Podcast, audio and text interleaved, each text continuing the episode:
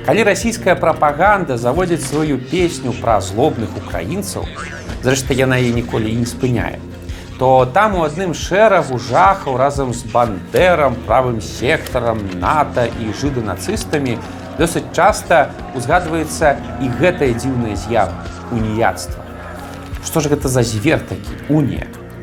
З'ява гэта сапраўды вельмі няпростая.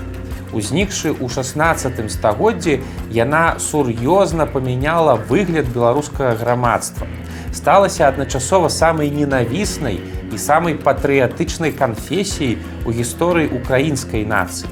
Ледзьве не знікла, але здолела адрадзіцца ў двадцатым стагоддзі. Давайте паговорым сёння пра унію, канфесію, створаную спецыяльна для беларусаў і украінцаў, пра яе пакручасты лёс і нечаканыя здабыткі.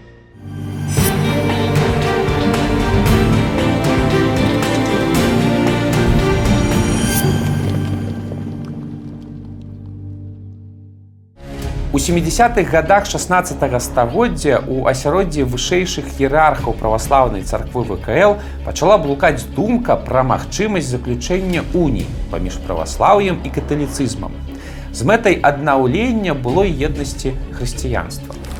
Еднасць гэтая была парушаная ў 1054 годзе, калі канстантинопольскі патрыярх, раззлаваўшыся, прыдаў анафеме папу рымскага, А папа рымскі зрабіў тое ж самае з канстантинопольскім патрыярхам. Две царквы, усходнія і заходнія, разышліся ў розныя бакі будаваць свае цывілізацыі. Тут адразу варта сказаць: злыя языкі сцвярджаюць, што ідэю уніі прыдумалі падступныя манахі езуіты, каб зацягнуць праваслаўных у каталіцызм. І хоць прысутнасць езуітаў у распрацоўцы уніі несумненная, Але ў рэальнасці сітуацыя выглядала значна больш складана, чым проста інтрыга аднаго манаскага ордэна. Па-першае, ідэя вяртання еднасці хрысціянству жыла ад самага часу расколу ў 1054 годзе. Все-таки непрыгожы канфлікт унутры царквы, пабудаванай на ідэях любові і ўзаемапавагі турбаваў шматлікіх хрысціян. У 13 і 14 стагоддзях было праведзена некалькі спробаў заключыць унію паміж Канстантинопалем і рымам. Самай вядомай з якіх была флорэнційская унія 1439 года. На жаль, усе гэтыя спробы скончыліся нічым. Магчыма, таму, што былі пабудаваныя больш на палітычных інтрыгах, чым на рэальным жаданні аб'яднацца. Але прэцэдэнт быў створаны. Па-другое, праваслаўе ў 16 стагоддзі знаходзілася ў вельмі дрэнным стане. Канстантинополь быў захоплены туркамі і атрымлівалася, што канстантинопольскі патрыарх па сутнасці падпарадкоўваўся мусульманінам. У сферы культуры і адукацыі праваслаўе моцна саступала іншым канфесіям. Шматлікія прыхадскія святары слаба чыталі, не разбіраліся ў літургіі і верылі больш у забабоны, чым у Божае слово. Асабліва заўважным гэта было на кантрасце з каталіцызмам і пратэстантызмам, якія ў тытанічнай барацьбе паміж сопку цягам 16 стагоддзя моцна нарасцілі свае адукацыйныя і культурныя цэнтры. І праваслаўным іерархам усё гэта вельмі не падабалася. А памяняць нешта можна было толькі з дапамогай тых самых каталікоў. Бо і гэта па-трэцяе, у ВКЛ і Польшчы на афіцыйным узроўні панавала каталіцтва. Гэта значыцца, у праваслаўных былі вельмі абмежаваныя магчымасці, каб заняць нейкія ўрадавыя пасады, пабудаваць ці заснаваць новую установу, ну і шмат іншых непрыемных акалічнасцяў. Быў тут, канешне, і асабісты, нават меркантыльны момант.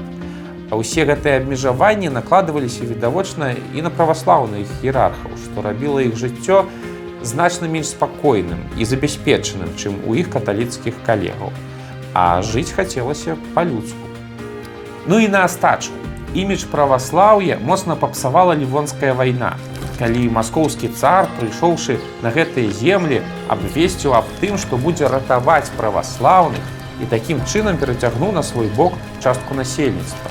Але па выніку нішчыў, паліў і забіваў, не разбіраючы ні полу, ні канфесіі. Сума гэтых высокіх і абсалютна чалавечых праблем і інтарэсаў прывяла да таго, што ідэі падпісання новай уніі станавіліся ўсё больш папулярныя сярод мітрапалітаў вялікае княства і Польшчы. Таемна былі праведзеныя перамовы з папам рымскім, які відавочна выказаў зацікаўленасць да гэтай ідэі. Чаму б не выказаць зацікаўленасць, калі наперадзе абяцаецца некалькі мільёнаў новых прыхажан перамоўшчыкі паставілі умову. Праваслаўныя ВКЛ цалкам пераходзяць пад пратэктарат папы рымскага і каталіцкай царквы. Але папа абавязуецца не чапаць праваслаўнае набажэнства, пакінуўшы ўсю пышную літургію ў цэласці. Папа пагадзіўся.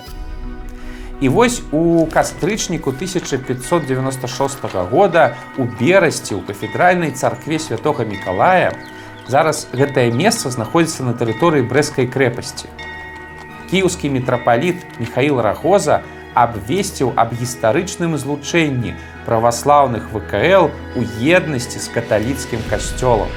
Пачалася новая старонка гісторыі нашых земляў. Большасць епіскапаў, якія прысутнічалі на тым саборы і падтрымалі унію, былі з Беларусі, альбо з самага захаду ўкраіны. Сам Михаил Рагоза быў са старадаўняга мінскага роду і быў архімандрытам вялікага мінскага манастыра, які стаяў на месцы цяперашняга міністарства абароны. Гэта ўсё кажа пра тое, што унія найперш разлічвалася на беларускія землі, тэрыторыі, дзе каталіцтва даўно існавала побач з праваслаўем. І гэта магло спрыяць пашырэнню новых ідэй. Абвяшчэнне уніі спарадзіла вялізны грамадскі канфлікт вялікае княства літоўскага. Зразумела, што вялікая колькасць праваслаўных успрыняла гэту унію як здраду. Сітуацыю ускладняла і маёмаснае пытанне, ну, як заўсёды. Уніяты лічылі, што праваслаўныя храмы мусяць належаць ім. А самі праваслаўныя з гэтым, канешне ж, не пагаджаліся. Пачаліся бясконцыя судовыя справы, паездкі па каралях, крывавыя сутычкі, некалькі десятгоддзяў всю дзяржаву просто трэсла ад гэтых канфліктаў. Што праўда, канфлікты былі збольшага адносна мірныя, ну, амаль што без забойству. Больш за тое, яны нават мелі сваю карысць. Грамадства моцна актывізавалася, з'явіліся цікавыя палемісты, праводзіліся маштабныя дыспуты. Асабліва заўважна гэта на прыкладзе Киева, Дзякуючы пастаяннай пагрозе страты сваіх цэркваў, кіўская грамада значна самаарганізавалася. Былі пабудаваныя новыя храмы, адкрытыя школы і акадэмія, вакол якой сабралася буйное кола інтэлектуалаў. Кіяў нечакана сам для сябе зноўку стаўся цэнтрам праваслаўнай супольнасці Русі. Але такі высокі эмацыйны ўзровень грамадства цяжка трымаць пад кантролем. І ён пачаў вырывацца на вонку. У канцы 16 стагоддзя ў краіне пачалі перыядычна адбывацца казацкія паўстанні, якія па выніку выліліся ў страшную вайну сярэдзіны 17 стагоддзя пад назвай крывавы поток. Спаленыя былі дзясяткі гарадоў вёсак, забітыя дзясяткі тысяч людзей. Кіў быў згублены, смаленск таксама. Гэтая вайна, апроч іншага, прывяла да вельмі нечаканага выніку. На землях Беларусі унія стала галоўнай сялянскай рэлігіяй. Да вайны стаўлення да яе было хоць і не такім зацятым, як ва ўкраіне, але ўсё ж шмат дзе адмоўны. Але пасля страшных пакутаў, якія прынёс сюды праваслаўны цар, людзі пачалі прымаць уніяцтва, каб толькі не асацыявацца з усходняй канфесіяй. Па выніку атрымалася так, што ў 18 стагоддзі да 80 процентаў беларускага насельніцтва былі уніятамі. Па ўсёй Беларусі ўзводзіліся храмы, працавалі друкарні, адкрываліся школы. А ў той жа час на украінскіх землях унія распаўсюдзілася толькі на самым захадзе і так і не была прынята большасцю украінцаў. Выходзіла так, што на той перыяд унія была галоўнай рэлігіяй літоўскай Русі і недужна заўважнай з'явай ва ўкраіне. І нібыта гэту сітуацыю нішто не магло памяняць. Але прыйшло 19 стагоддзя і ўсё памянялася рэзка. Пасля падзелу рэчы паспалітай унія на землях былога вялікага княства пачала прыцясняцца.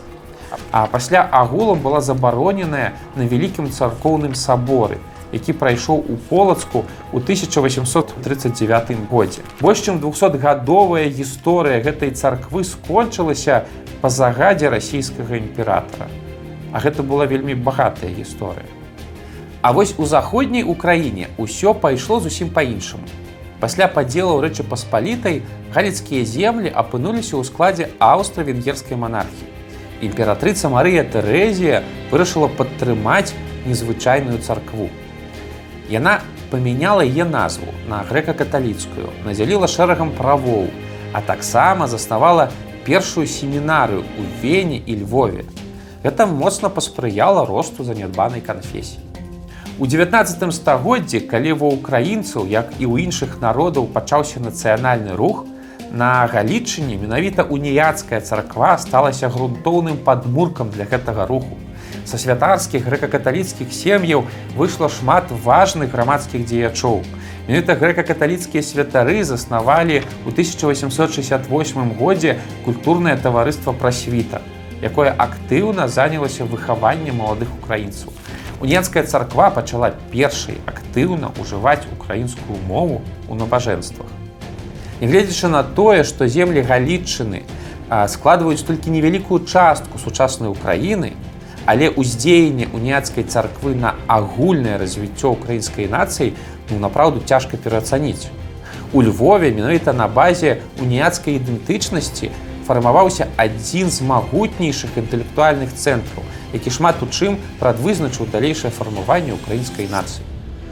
А пасля прыйшло два стагоддзе, якое ледзьве не знішчыла унію, бо спачатку была другая рэч паспалітая, дзе да нацыяналістычных уніятаў ставіліся падазрона, пасля другая сусветная вайна, пасля саветы, якія у другой палове сороквых гадоў правялі бутафорскі сабор, па ліквідацыі уніі і саслалі процьму грэка-каталіцкіх актывістаў у Сібір. Але гэта ўжо не магло знішчыць старадаўнюю канфесію. Да 1990-х гадоў яна пратрывала ў падполлі, а пасля атрымання ўкраінай незалежнасці трыумфальна вярнулася ў свае храмы. На сёння каля 14 процентаў украінцаў вызнаюць грэка-каталіцтва. У Беларусі унія таксама была адноўлена ў 1990-х. Што праўда, за значна большага гістарычнага разрыву пакуль што застаецца вельмі невялікай па колькасці парафіянаў. Вось жа дзіўна атрымалася. Рэлігія, якая доўгі час была самай масавай Беларусі, сталася па выніку адной з нацыятворчых канфесій Украіны. У нас таксама магла, але была знішчана перад самым пачаткам нацыянальных адраджэнняў. Дзіўна і тое, што унія, як самая ненавісная з'ява для запорожскіх казакоў, з якой яны змагаліся шмат дзесяцігоддзяў, з-за якой пачалі цэлую грамадзянскую вайну у двадцатым стагоддзі стала поруч з імі казакамі у шэрагу важнейшых сімвалаў украінскай ідэнтычнасці. Гісторыкі і па сённяшні дзень спрачаюцца, ці правільна было рашэнне абвяшчаць унію ў 16 стагоддзі. Яна раздзяліла праваслаўных, спарадзіла канфлікт, але ў той жа час дала вялікі штуршок інтэлектуальнаму развіццю грамадства. Што было б, каб было па-іншаму, мы ўжо не даведаемся. Зрэшты, рашэнне нашых продкаў трэба прымаць як дадзенасць, бо у кожным з іх можа быць схаваны наш шанец на будучыню. І гісторыя уніі ва ўкраіне добрае таму пацверджанне.